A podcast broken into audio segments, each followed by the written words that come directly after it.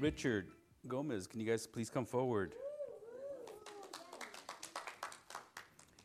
We want to welcome you guys once again to the membership of North Park Baptist Church, but also uh, you guys done that before. I mean, here's some time now, but they were just baptized here recently, so we want to give them a certificate of a, a recognition.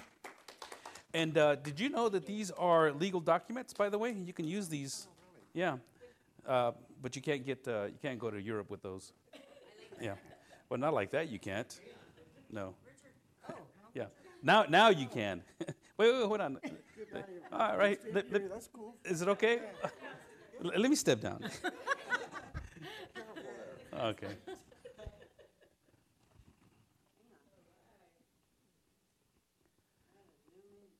Zoom in. I thought you'd have to zoom out. All right. If oh, Thank you, Pastor. God bless you guys. If you guys, uh, well, thank you. Uh, you need to hear their testimony as to why they were rebaptized. I won't tell it. Uh, they'll tell you though. But um, whenever, whenever you guys get a chance, I just talk to them. It's amazing. It, it is. It is genuinely amazing. I'm sorry. Right now. What are we doing? Oh, I, okay. Oh, sit down halfway.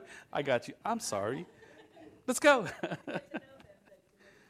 Yeah, their testimony is, is amazing. Uh, you know, they, they, they, they were here before. They were here for some time. Uh, and they moved from the area. And uh, so they started going to the church. And they called me after COVID and they says, hey, uh, you, can, you know, it was, it was neat. They asked, can we come back to Sure. of course you can. We'd love to have you guys back. And uh, it's, it's, been, it's just been amazing, uh, an amazing journey. Thank you for being here.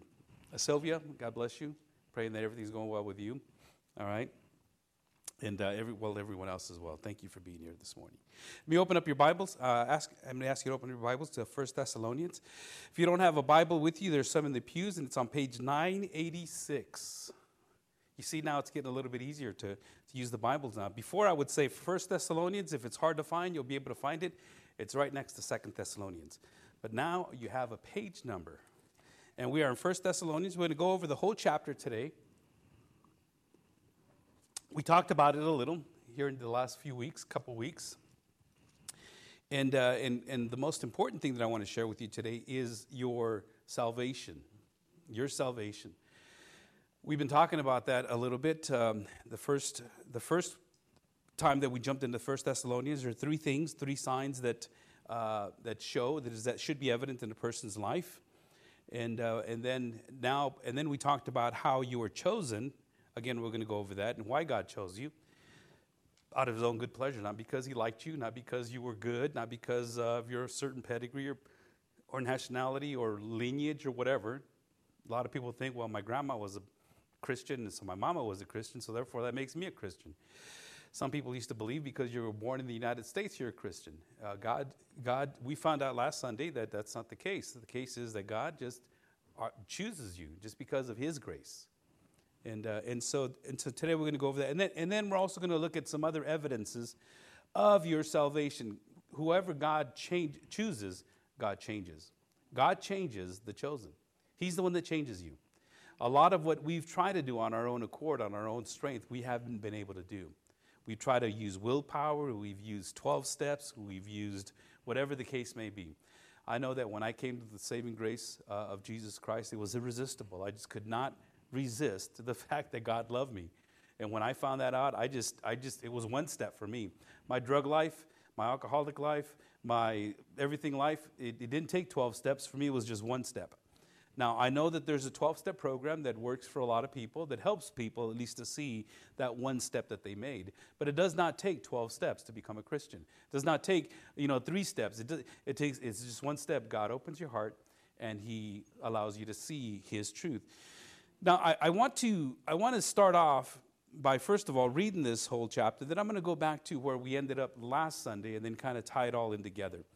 But from the very beginning, at the, in uh, chapter 1, verse 1, Paul's writing to the people in Thessalonica. Thessalonica, once again, was a very prominent city. It, it was strategic. It was strategic that Paul would just to go there. He spent a short amount of time Uh, he says in, in Thessalonians, in the Thessalonians, he tells them he was only there three Sabbaths, or in Acts, I'm sorry, in Acts chapter 17, he was only there three Sabbaths, in other words, three weeks, and then uh, that's as much time as he was able to preach in the synagogues. But most people believe that he was there a little bit longer because he did receive some correspondence. He did receive some, he did work for some time. So it could be less than six months, maybe a year, if that. But the short amount of time that Paul had there, he had to leave in such a great hurry because they were persecuting not only him, but the people that he hung around with. And so the people that he was hanging around with, they, they, when they didn't find Paul, they took them out in the streets and they, they banned him from the synagogue. They took away his money. They, all kinds of things that happened to this poor guy, you know, because he was an associate of Paul. And we'll find out here today uh, also that there were other people that were being persecuted for the faith that they had placed in Jesus Christ. And so Thessalonica was a very prominent city, had a lot of paganism, a lot of idol worship, a lot of, uh, you know, most of the people in, in the Gentile world, they would call the Christians or Jews, they would call them atheists because, well, we only have one God. And they had plenty of gods. And it's kind of strange for them to call us atheists, right? because we believe in God. He says, Yeah, but you guys only got one. we have one for the moon, one for the stars, one for the water, one for, well, you name it. And they just, they just went on and on and on. And so when Christianity came in, when Paul started to preach the gospel and people were getting changed, there was an evident sign. There was something totally different about these people in Thessalonica. And this evidence is the evidence of a new church, of how a, a, church should be, a model church should be something that each one of us should strive for. And so, as we read this letter in the first chapter, we're going to go through that first chapter right now. Keep that in the back of your mind and just the struggles that they were going through, the things that they understood and, and didn't understand, and what it took for them to get to the place where Paul was able to commend them to being chosen of God. Paul, Silvanus, and Timothy, to the church of, Thessal- of the Thessalonians in God the Father and the Lord Jesus Christ. Grace to you and peace. We give thanks to God always for all of you, constantly mentioning you in our prayers, remembering before our God and Father your work of faith and labor of love and steadfastness of hope in our Lord Jesus Christ. For we know, brothers, loved by God, that He has chosen you because our gospel came to you not only in word, but also in power and in the Holy Spirit with full conviction. You know what kind of men we proved to be among you for your sake, and you became imitators of us and of the Lord, for you received the word in much affliction with the joy of the Holy Spirit so that you became an example to all the believers in Macedonia and Achaia. For not only has the word of the Lord sounded forth from you in Macedonia and Achaia, but your faith in God has gone forth everywhere, so that we need not say anything. For they themselves report concerning us the kind of reception we had among you, and how you turned to God from idols to serve the living and true God, and to wait for his Son from heaven, whom he raised from the dead, Jesus who delivers us from the wrath to come. Father in heaven, we thank you once again for this powerful letter. It's short, but has so much information for us and so much encouragement and, and so much truth that we can live by. We want to be a model church, Lord. We pray that you can help us to, to see what Paul was looking at and what he saw in the Thessalonians, what he saw at the church there, and how it was that was reported to him of all the great things that that was going on in the short amount of time that he had. So, Father, I pray that you continue to lead us as we dig in and dive into your word. We pray in Jesus' name. And everyone says, Amen. Very first thing that we see, well, first of all, we give thanks to God. He's always thanking God and mentioning them in prayers, remembering before God our Father. And he says, he uses three, three statements. He says, the work of faith. I've seen, and we talked about this the first Sunday that we went over the uh, Thessalonians. Their work of faith, that was just faith without works is dead.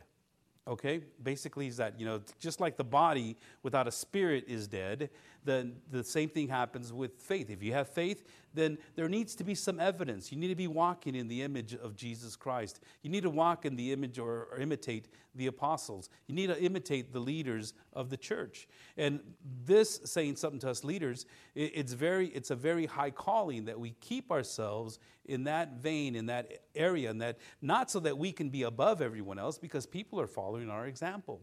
And we are commanded to lead by example. And so uh, this morning, I, I, forget what it was. Uh, oh, yeah, I was late to the practice this morning.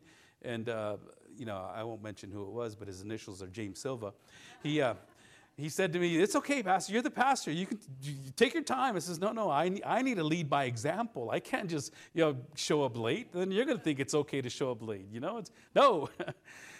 You, you, were trying, I know you were trying to be nice, but still, no, no. Uh, we have to lead by example in the smallest details. Uh, if, if I'm going to fa- fail in the smallest, you know, what's going to happen in the biggest, right? And so we have to continue to do that. And so the, the, what Paul is saying, you know, your work of faith, you, you, your faith was evident. It was working. You changed, and he's going to show. To, he's going to talk to them about how he did that. Your labor of love. Oh, your love just all of a sudden just blossomed because you understood how much God loves you. You understand that you were chosen not because of what it was that uh, you did, because what you were doing and what I was doing, what we were doing prior to coming to the saving knowledge of Jesus Christ, was not honoring God at all. Yet, you know, and, and that still blows me away that yet, because it doesn't matter on how bad I was and, and all the stupid mistakes I'm still making, he, he, he still loves me. That, that is like, that just, even after he knew all the things I was going to do and I'm doing and done, yeah, you know, I just, how, how can you not love back the Creator? And Paul is saying, and it's evident in your life, and it shows, and this, this, this work of faith, this labor of love, and he says, and, and your steadfastness of hope in our Lord Jesus Christ. You, know, and they were going through persecution. Paul experienced it. They told him to get out. We'll take the brunt for it. We'll take the brunt of it, and we'll, we, will, we will handle it from our end. If they persecuted you, then they're going to persecute us. If they crucified Jesus Christ, then they're going to crucify us. And we know that we endure because we have this hope. Remember, it's not an I wish, it's this expectation. We have this hope, this expectation in Jesus Christ that He's coming back again. And so, this endurance, it has been called the endurance of the saints. Uh, the endurance, the perseverance of the saints, excuse me, how we are able to get through this world because we know that Jesus Christ is coming back. And so we persevere and we persevere, and our salvation is never lost. And no matter what seems to happen, we are, we are complete and we are held steadfast in Jesus Christ because of what he does. Then he goes on to say, For we know, brothers, loved by God, that he has chosen you you know, and, and I went over a lot of verses about being chosen, elect, the uh, uh, predestination, and how God has determined this from the beginning of time. And it's a hard concept for us to understand because we want to think that we have more control over our life than, than we would like to believe. But really, there's nothing in our control. I mean, you had no control, you had no choice as to when you were going to be born. You had no control, no choice as to how you were going to be born, or what time you were going to be born, uh, to, to, what parents you were going to be born. You, had, you were brought onto this planet just by God's own grace. And he gives and he takes away. One day he's going to be take, we're going to be taken away from this place. Yesterday we celebrated the life of a four-year-old. It was a very difficult time. The mom was just, you know, is mad, mad at God, of course, with all I understand. And I shared with them about the, the faith of a child, you know, that, well, first of all, in, in Matthew, uh, in Mark, Jesus is saying, Let the little children come to me, for, for such as these is the kingdom of heaven. And Jesus promised heaven to these little ones. He says, This is their, they're going to receive heaven. And, and then he goes on to say, But if you do not uh, come to me in, like a child, you cannot enter the kingdom of heaven. You will not be able to enter the kingdom of heaven. You see, when this child came to a point in his life that Jesus said, It's time to come home. And he looked at Jesus, I'm sure, and he looked at his mom, and he says, I love you, mom, but I love Jesus more. That's the kind of faith that we have to have. You know, I, I, love you, family, wife, children, grandkids, but I love Jesus more. And if Jesus said go, then I, I need to go. And this young child, he says, I know you're going to miss me, mom, but you know what? I got to go because there's more trucks, there's more, there's more fun up in heaven. And it's, it's difficult for us to understand because we are so temporal. We, we, we hold on to this world and, and we want to hold on to everything that's here, but all of this is just going. We're finite human beings. God is infinitely, forever. And I, I can't even measure forever. I can't even begin to describe to you forever. And, and so we know, we, we know that, the, the, we have this hope that God has chosen. The children are already in God's hand. At one point in time, somewhere, you'll, you'll have to be, uh, God is going to bring to you this realization of how you have been elected and chosen as well. And it's, it's, it's important to know that you are still accountable. Now, how that works out, I don't know, but the Bible talks about your accountability. I wish I understood. I, I can't understand that. I really, not on this side of eternity, I can't, but in heaven we will be able to understand it. And I don't try to pretend that I know that happens. And I mentioned last week that, you know, because some are predestined, I mean, it just automatically makes sense that you believe that, well, if I'm predestined to heaven, then there must be some others that are predestined to hell. The Bible does not teach that. It does not teach that at all. It, it teaches that if a person uh, is, is destined to not be in heaven with God forever, it was because of his own response and responsibility. God holds him responsible. Now, I can't go any further than that, because otherwise, I can get into a lot of other verses and stuff, but, but I do want you to know this that as I closed last Sunday, I said this in, in Revelation chapter 3, verse 20. One of the verses that a lot of evangelists use, and I've used it myself, is I stand at the door and knock, Jesus says. I stand at the door and knock. Jesus is knocking at your door. Now, that verse is taken out of context. However, that's how I came to a saving knowledge of Jesus Christ. They, my pastor says, you know, Jesus wants to enter your heart. And, and I was already overwhelmed by what I have heard. And, and I'm already thinking, really, he's going to forget after I think, you know, not me, maybe you or somebody, but not me. He goes, no, he wants to forgive you. All right. All you have to do, again, was the response. All you have to do is pray this prayer, and that's it. Just pray that prayer. Yes. And I prayed that prayer. Now, I want you to know something, beloved, that Jesus Christ, well, let me, let me show you better. Let, let me ask you to turn to Acts chapter 16, I believe. And, and, there were a lot of other verses that I wish I could have shared with you. I just shared with you a few, but in Acts chapter 16, um, oh yeah, page number, uh, 925. This is called the conversion of Lydia. In Acts chapter 15, 16, I'm sorry, you're right, but it's at page 925. Page 920. Acts 16. Thank you, hermana. And it's in verse 11. It starts off So, setting sail from Troas, we made a direct voyage to uh, Samothrace, and the following day to Neapolis, and from there to Philippi, which is a leading city of the district of Macedonia, a Roman colony. We remained in this city some days, and on the Sabbath day, as was his custom, we went outside the gate to the riverside where we supposed there was a place of prayer, and we sat down and spoke to the women who had come together. Now he's in a he's in a Gentile nation. He's in a Gentile city, and he, after the synagogue, they're sitting outside, and these women were there.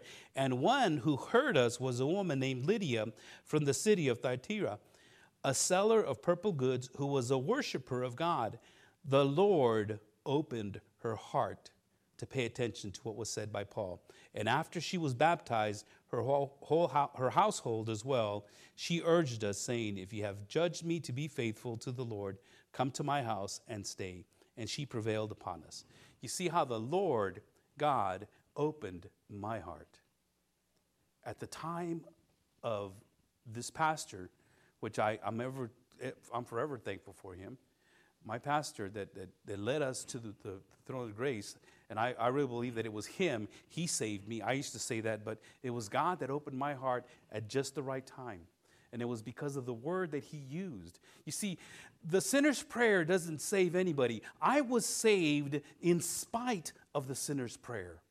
And God used that moment, that time in my life, and He brought me to a place that I, would never, re- but I'd been there a couple of times to visit to this place.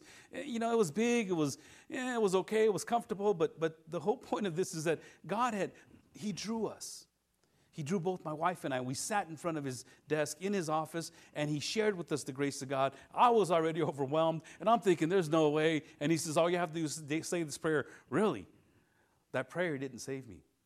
It was God who opened my heart. It's God that opened your heart.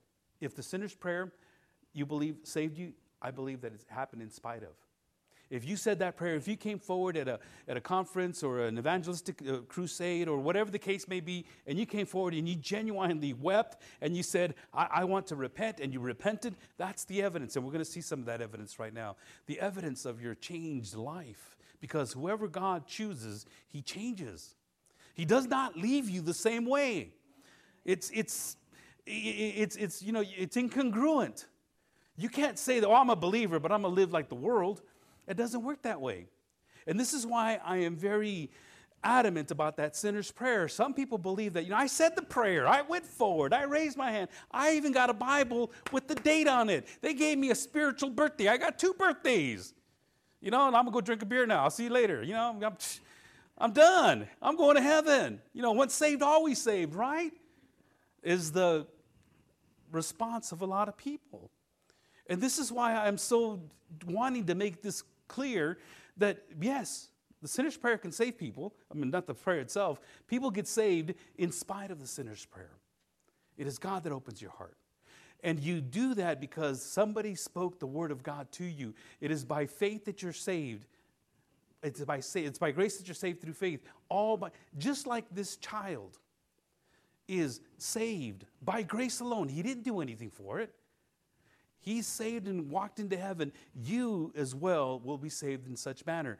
God will open your heart. And you know what, beloved? He's got, you got a lot of people around you that God wants to open their heart. And He's going to open their heart. But He wants to use you.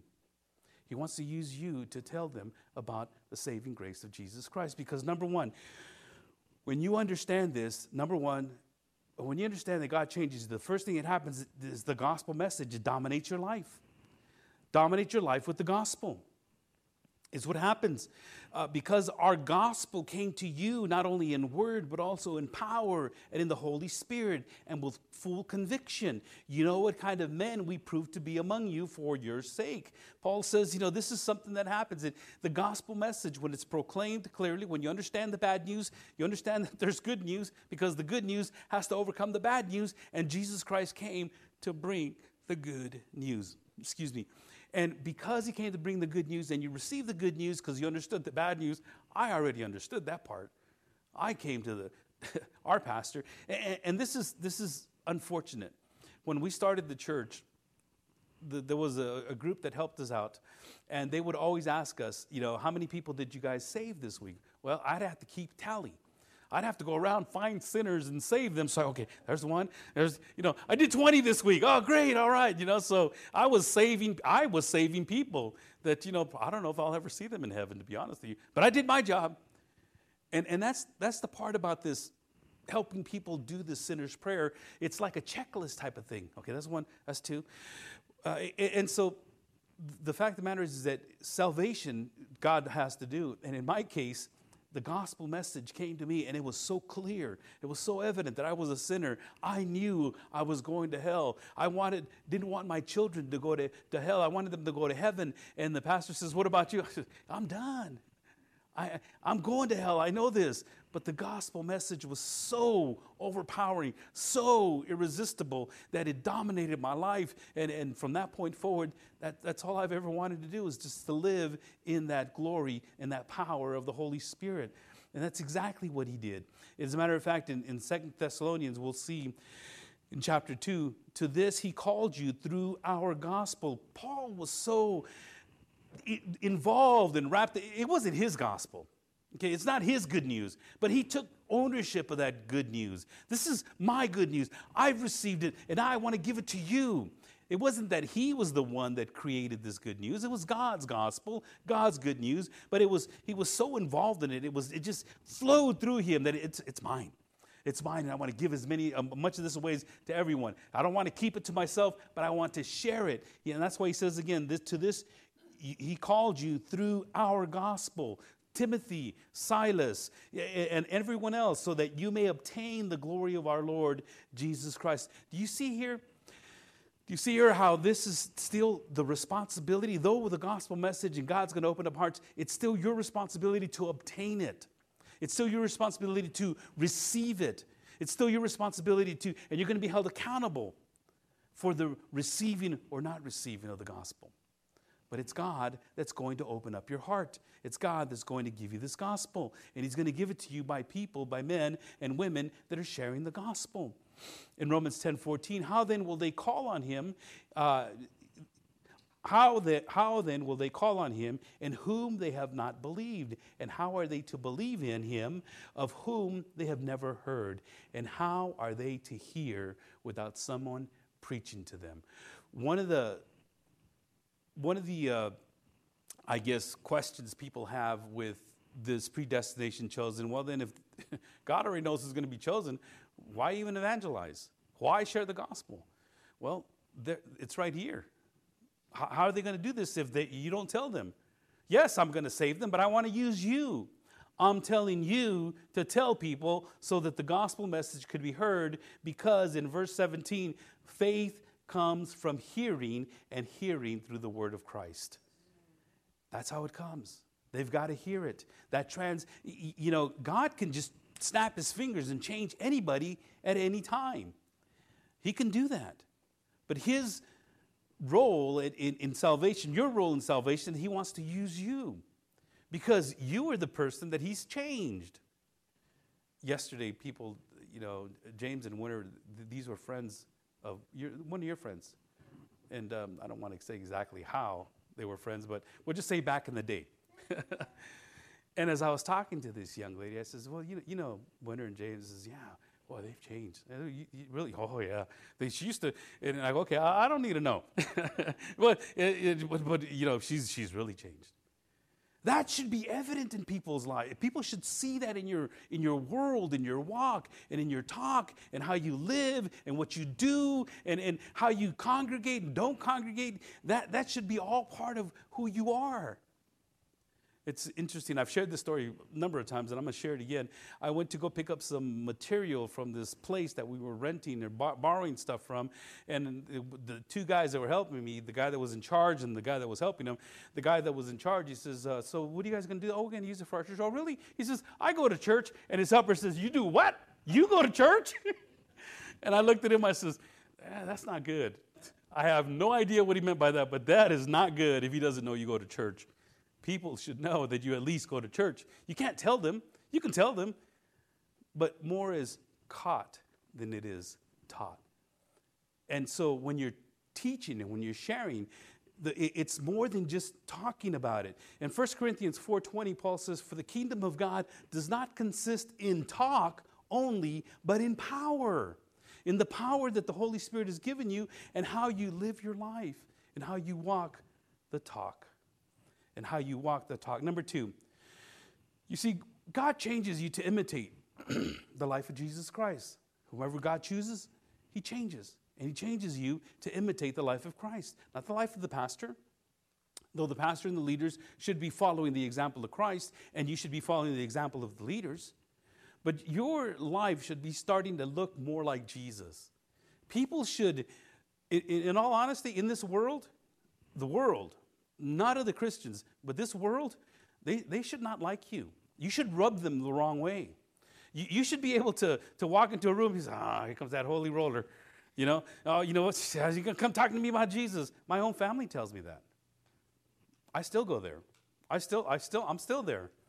You know, and, and now that you know things have changed, I'm not there as much as I used to be. I, I probably won't. I've, I've done years and years and years of ministry. I'm not done, but at least for now, okay, we'll see what happens from this point forward. But everywhere you go, people should know that somehow you're, you're imitating the life of Christ. Look at what Paul says in verse 6 and you became imitators of us and of the Lord Jesus Christ. For you received the word in much affliction with the joy of the Holy Spirit. They were being afflicted, they were being tortured, they were being persecuted, they were being called all kinds of radical names. You guys are just turning the world upside down. You know, we, we loved our sin, and of course we do. because our sin is fun. Because if fun was a bummer, nobody would do it. You know, and sin, sin is actually fun, is what Moses said, or excuse me, James said about Moses. Like Moses, he, he would rather be with his people than enjoy fun or sin for a season. And it's only for a season. And, and, and so they were imitators of Paul and of Silas and Timothy and, and of, of course the Lord Jesus Christ. And they received the word with much affliction. Now, some people says, yeah, you know, I've got to afflict you with this word. I've got to make it hurt in your life. No, that's not what he's meaning. The affliction that they were receiving was not from the word itself.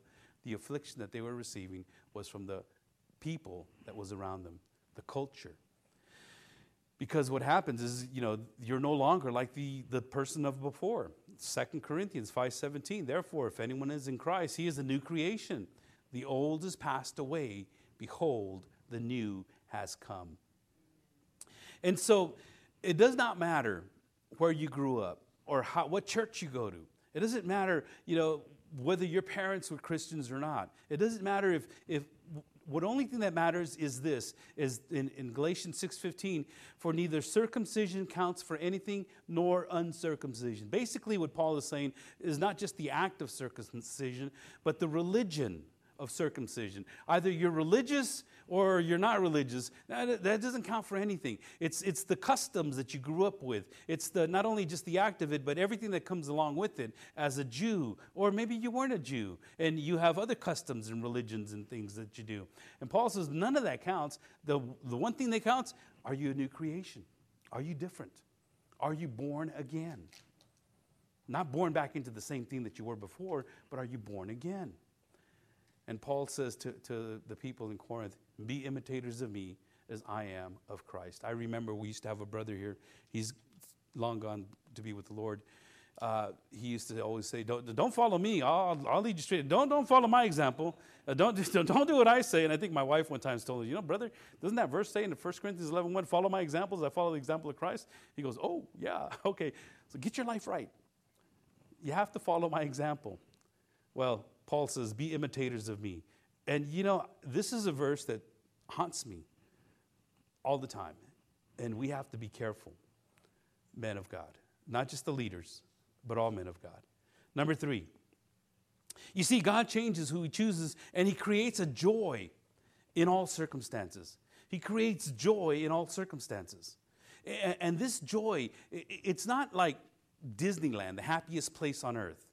Okay, it's not happiness. Happiness comes from the word happenstance, and happiness has to deal with your surroundings. If everything is good, then I'm happy, and if it's not good, then I'm not happy. Because what do they say? If mama ain't happy, oh, okay. Well, some of you guys know this one. So they say. I don't know. I've not really experienced that in our house, but still. we have happiness only when things are having are, are going our way. We are happy or we're not. But see, this is joy. And this is part of the fruit of the Spirit.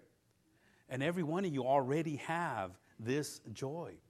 It's love, first and foremost, to love the unlovable, to love beyond measure, to love God for what He has done, as we explained a little while ago. Love, joy. You see, you cannot have the next one, peace or patience. People pray for the number four, I want patience, by skipping love, joy, and peace. I want patience, but you got to learn how to love first, especially the unlovable, especially the one that's cutting you off in front of you or honking behind you or the, the, those that are making you late or causing you to wait in line. You know, I was at a bank just uh, Friday, and oh, this guy was just not having a good time. Poor guy. I mean, I could understand. I mean, they were just messing him up. Left. I'm sorry. Yeah, we did this last week, and, and he's just going on, and he was just not joyful. I got to the front. and I says, Can I give you a hard time? She says, Please don't. I go, Okay, I'm going to pray for you. Oh, thank you. I'm going to pray for you. Joy happens in all circumstances, always. Paul tells them, so that you may be an example to all the believers in Macedonia with this joy, this joy that you have, this joy that, that is abounding everywhere. In verse 6, so if we go back there, it says, And you became imitators of us and of the Lord, for you received the word in much affliction with the joy of the Holy Spirit, so that you became an example to all believers in Macedonia. I'm a Christian. Really? Yeah. What church you go to? I, I go to North Park Church. Oh, yeah, really? You know, man, I just can't stand these people here. They're making me, you know, hey, you know what? If you're going to be doing that, uh, tell them you're a Christian. Don't tell them you come to our church. okay? Don't tell them you come to North Park. Tell them you go pick some other church. because Christians ought to be the most joyful people ever. In, spite, in all circumstances. And, and I know it's difficult. I know it's hard. You see, in Romans 14, and this is not in your onlines, but Paul is talking about having fun and joy in all circumstances when he says, For the kingdom of God is not a matter of eating and drinking and partying, and, uh, but it's of righteousness and of peace and joy in the Holy Spirit. And, and this joy is not something you can just make, it's spiritual. You cannot have joy without the Holy Spirit. You can have happiness, you can have a temporal type of laughter, you know, you can force it, you can fake it, but nothing eternal will come from it. This joy comes directly from the Holy Spirit, especially during affliction. Now, I don't know, to be honest, I don't know how I'm going to respond if something were to happen to us in the way that it happened to this young lady yesterday. You know, but, but I, I, would, I would like to believe that, that I'm going to have joy in spite of all that is going on. Is it going to hurt? Yeah, of course it is. Am I going to cry? I, I, wept with the young lady. I mean, I, it, was, it was difficult to, to grasp because of my finite mind. I can't understand it, but I know God understands it, and that's where I place my focus. And so, this affliction that these people were going through, they were going through it because of the word of God, because the word that was preached to them. In Acts chapter 5, they say uh, in 41, and you have this in your outlines, then they left the presence of the council. What, had happened here is that they had arrested the apostles and they beat them and they put them in prison and, and they said, You guys stop preaching the gospel around here. It's, why? Well, it's just uh, because it doesn't make sense to us. But that doesn't, we, we shouldn't stop us from preaching the gospel. Who are we going to listen to, you or God? Well, you just stop preaching the gospel, and they let him go. And then, and they beat him, first of all. Then they left the presence of the council, rejoicing that they were counted worthy to suffer dishonor for the name. And to them, it was like, it's a badge of honor. It's a badge of honor to be able to, to do so. In Philippians 4 4, if you remember when we went through the, the book of Philippians, Paul was in prison. And it's called the gospel or the epistle of joy. And if you didn't know that he was in prison, you wouldn't know it by what he was writing. And he says, Rejoice in the Lord always. Again, I will say, Rejoice. Just have a great time. You know, and he's, I'm, i can just see him just waving his arms, and the, and, and the guard is say, hey, hey, hey, stop that, man. I'm trying to sleep here. Because he was chained to the guard, you know. And it was just one of those types, the joy that you just cannot muster on your own and, and a changed person. When God chooses you, He changes that and He gives you that joy.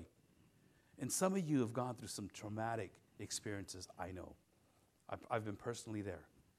And, and I, I see the, the struggles that you still have with what's happened in your life.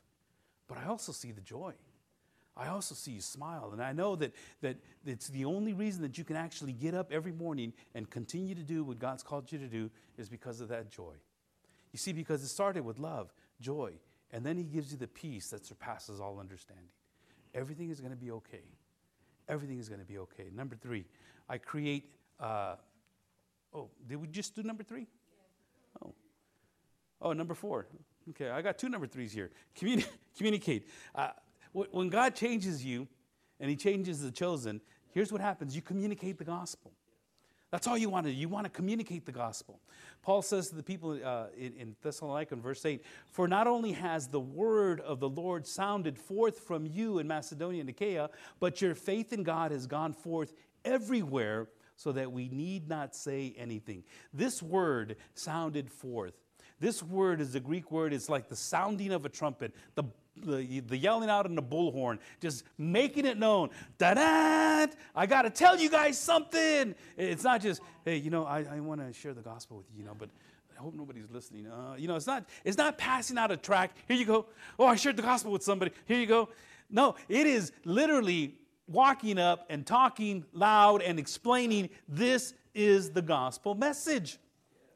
And I've done that over and over again, and I've never been re invited back to some of these places. Because I say it loud. Okay, as, as long as you heard it just this one time. You heard it? Okay, great. I did my job. God's going to send me somewhere else. And I've never been invited back again. That's okay. Communicate the gospel with power.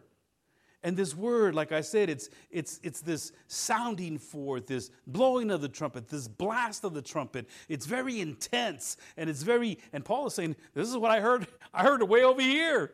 I heard it way over where I'm at that you guys are just blasting it all over. You're putting people on blast, is like basically what he was saying.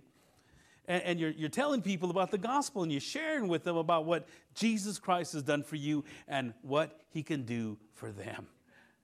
And guess what happened? Well, they were persecuted. They were. They had trials. They, they were ousted. They weren't invited to parties anymore. You know, they were told, you know, eh, don't invite those guys. You know, we only have invitation for, for 30 people. Can you guys, do? No, no, not at all. We don't mind. But you know what? Uh, if I ever get a chance, I'll, I'll share the gospel with you next time. Uh, and, and so that's, that's the reality of it. Once again, if people feel very comfortable around you, especially those that are in the world, those that are living in sin, you know, then, there's something wrong there. You know, you can be uh, loving and caring without being judgmental or condemning. You know, and unfortunately, the very first thing people say when you start talking about the gospel of Jesus Christ and the sin that these people are in, the very first thing they say, and they even quote it, the whole world knows this verse judge not lest ye be judged. You know, that's the first word they throw. I mean, even though the wicked people know this verse. Judge not, judge not lest ye be judged. Really? So, so where do you hear that from? I don't know. It's in the Bible somewhere. Where? Tell me where it's at before you start quoting that verse. You know, uh, do not misquote scripture lest you be like Satan. You know, because that's what Satan does. He takes the verse and moves it around wherever you want. In actuality, it's in Matthew chapter 7, verse 1. Jesus is saying, you know, yeah, do not judge, do not condemn. You know, and, and, and it's yes, you're going to get that all the time. People are going to say, Are you judging? Because the word krino is uh, the word that we use for, it's used in many different ways in the Bible. Krino is used as condemn or judge or to measure or to evaluate.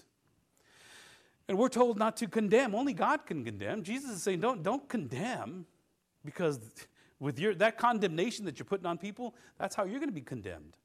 But Jesus, a little bit later, says, You know what I want you to do, though? You need a krino, you need a judge.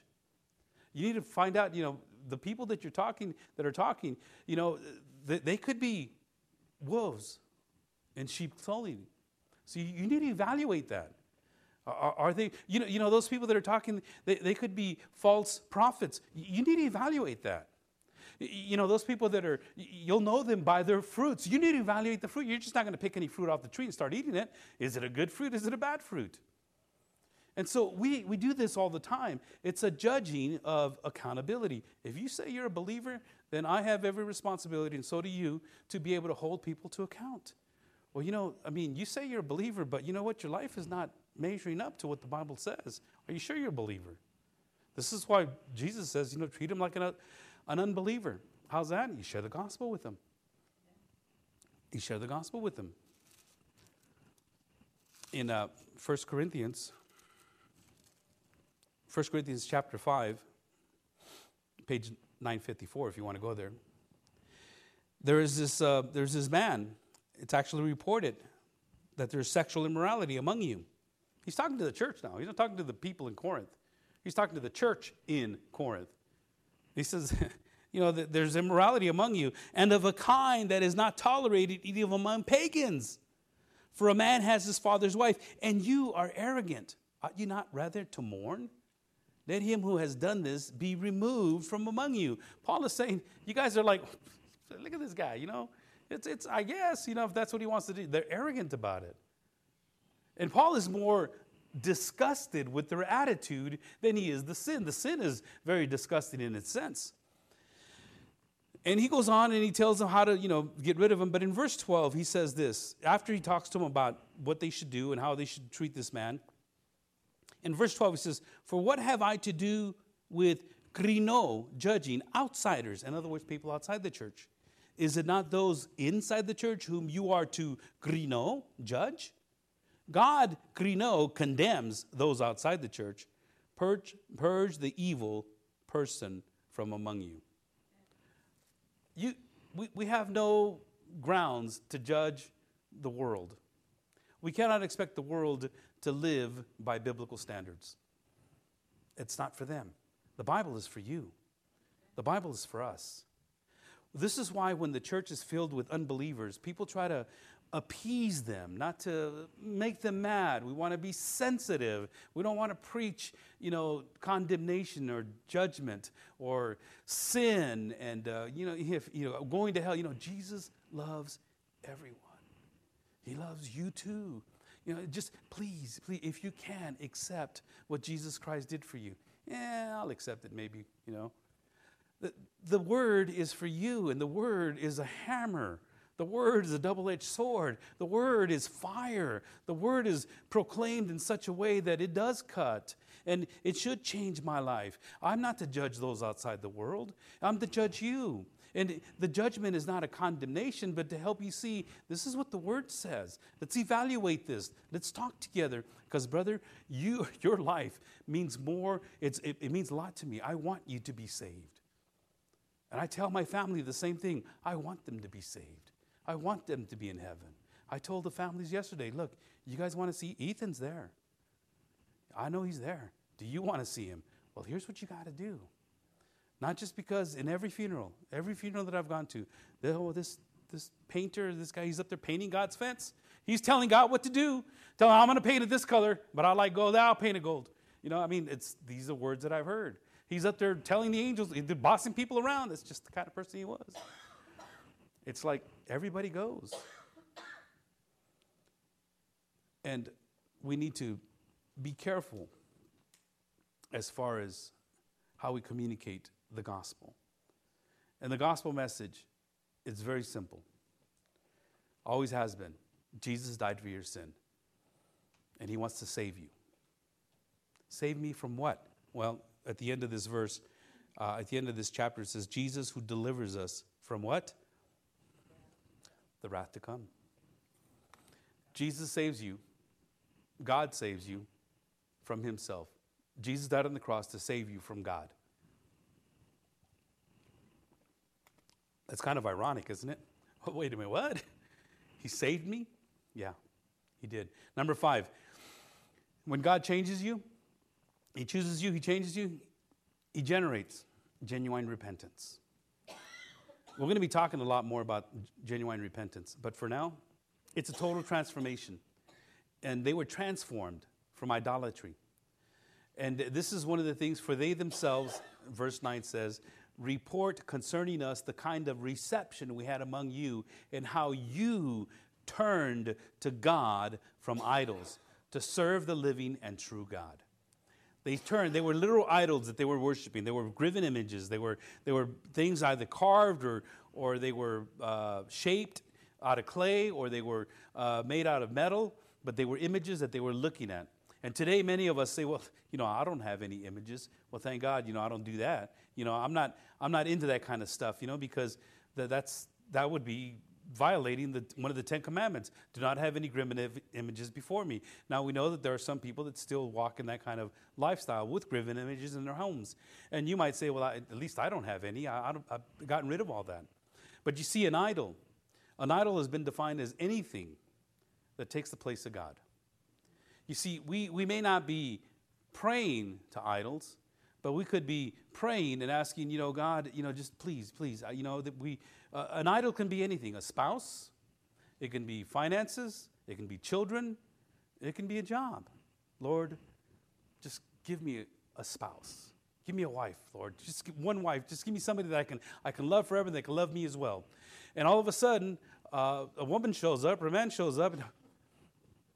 God, you. Know, I, am sure you've seen this on TV. A lot of times when something like that happens and it seems to be supernatural, it's not supernatural. They, they mock Christianity by saying, Oh, thank you, Lord. You, you brought me the one I want. Oh, yeah, that's the one I wanted. And a lot of times, people, when they do that, they're making that person their idol. And, and sometimes what will happen is that you'll either, you'll, you'll either be there with the a rabbit's foot, a crystal, maybe a cross, or something to that extent, and you're, you're, Lord, please, please, you know, just make this happen. And boom, you get a job. This must be the job that God gave me. And you know what? It was because of my cross, or because of my crystal, or because of my rabbit's foot. I'm going to keep this thing with me for good luck. It's because of the necklace my mom gave me. It's because of the, whatever the case may be. you, you see, Many times we are praying for something good to happen, and good things happen, and we attribute it to the way that I prayed or the things that I'm praying to. And God sometimes, a lot of times, He says no. But, you know, we take it upon ourselves that He said yes. And we take every opportunity, every circumstance that happens around us to be a signal from God to say, that's what you need to do. That door was open, so I walked in. If God didn't want me to be going through that door, He would have shut that door. But since it was open, I walked right in. Beloved, we have to use wisdom. We have to use wisdom. When you have genuine repentance, you repent away from the things of this world, you turn around, you walk away, and you turn toward God. And God is the one that gives you the directions right here and you understand that everything that he says in his word is how we operate. So, who do I marry, Pastor Sal? What job do I have? You, you know that you marry the person. A lot of times people find somebody and they call them their soulmate. This is my soulmate. Unfortunately, they, or some people I think have five or six different souls, you know, because they got five or six different soulmates.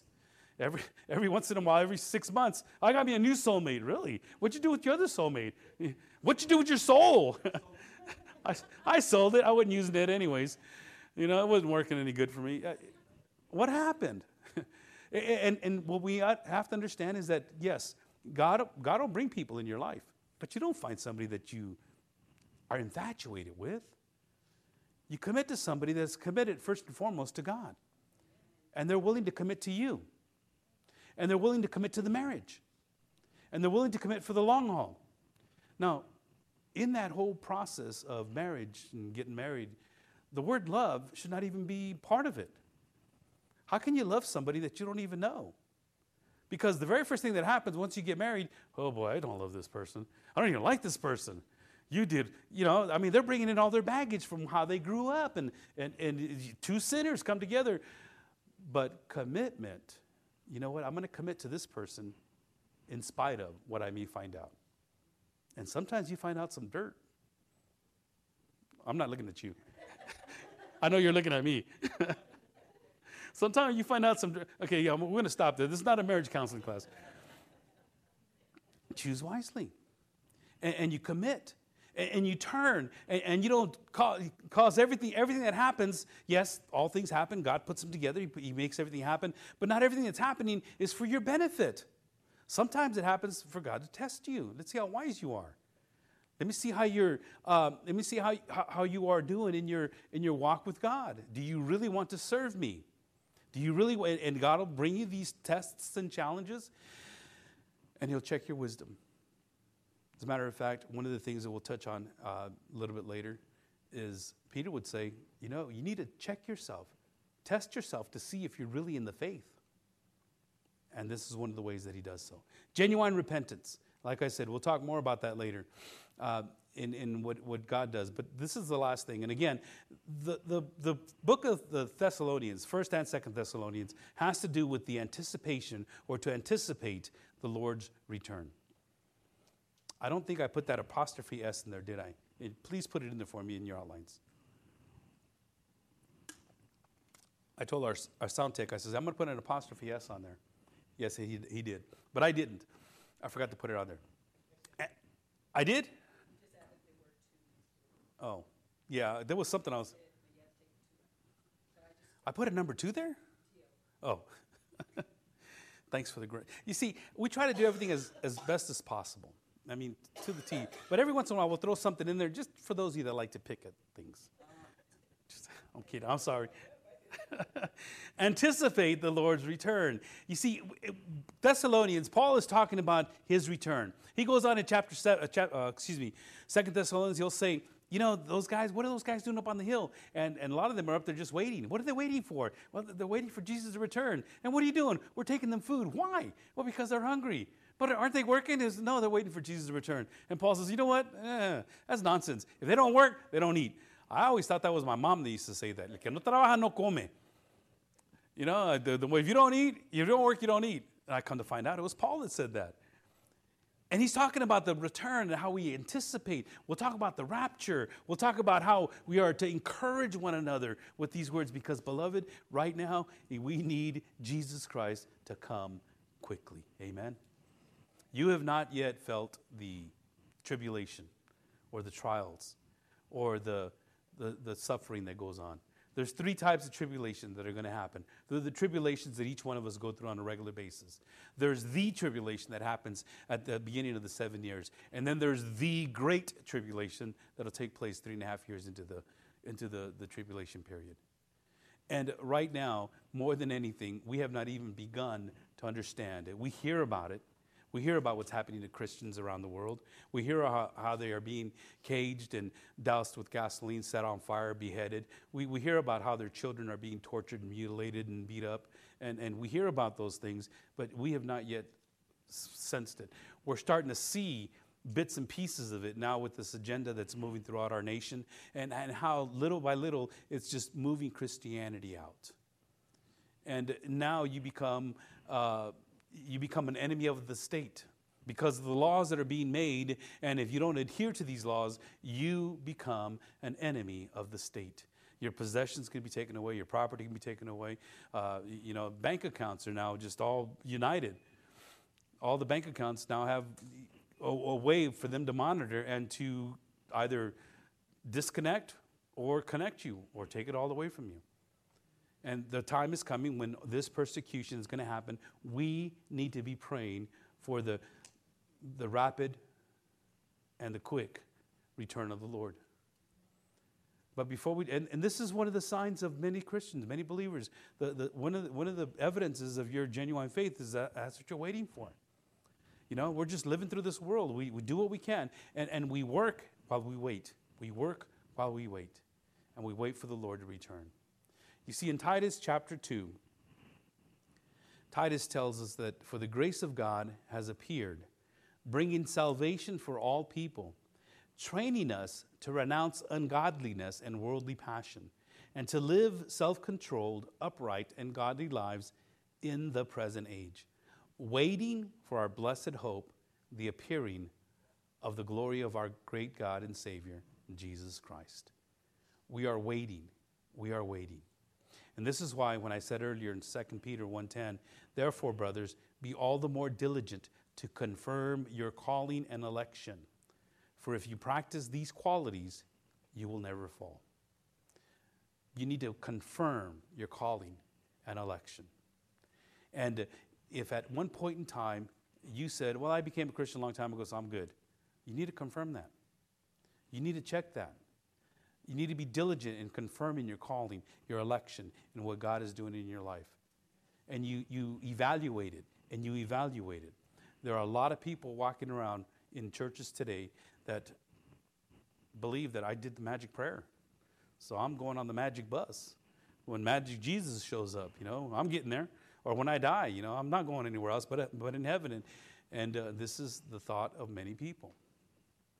And unfortunately, there are going to be a lot of people that Jesus says, Depart from me, for I never knew you. But didn't we say, Lord, Lord? Didn't we go to church? Didn't we do all these things? Workers of iniquity. And our responsibility as a church is to help you to grow and to develop and to confirm that calling. Let me ask you to stand. Paul saw these qualities in the church at Thessalonica.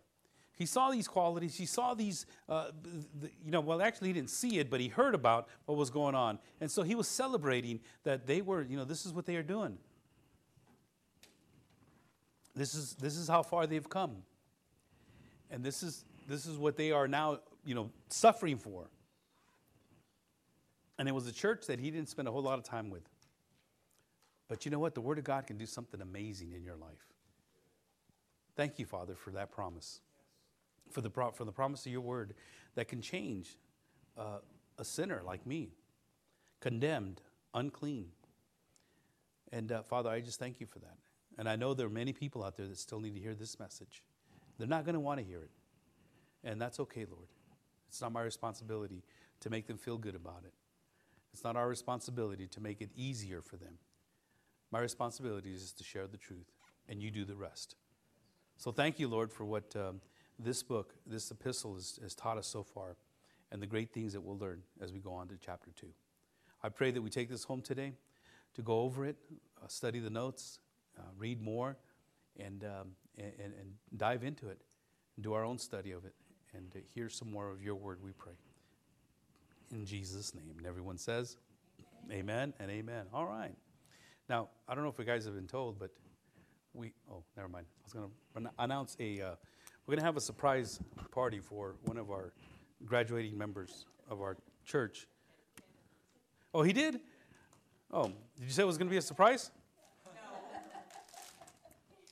No. Okay. Okay, there you go. That's good enough. All right. God bless you guys.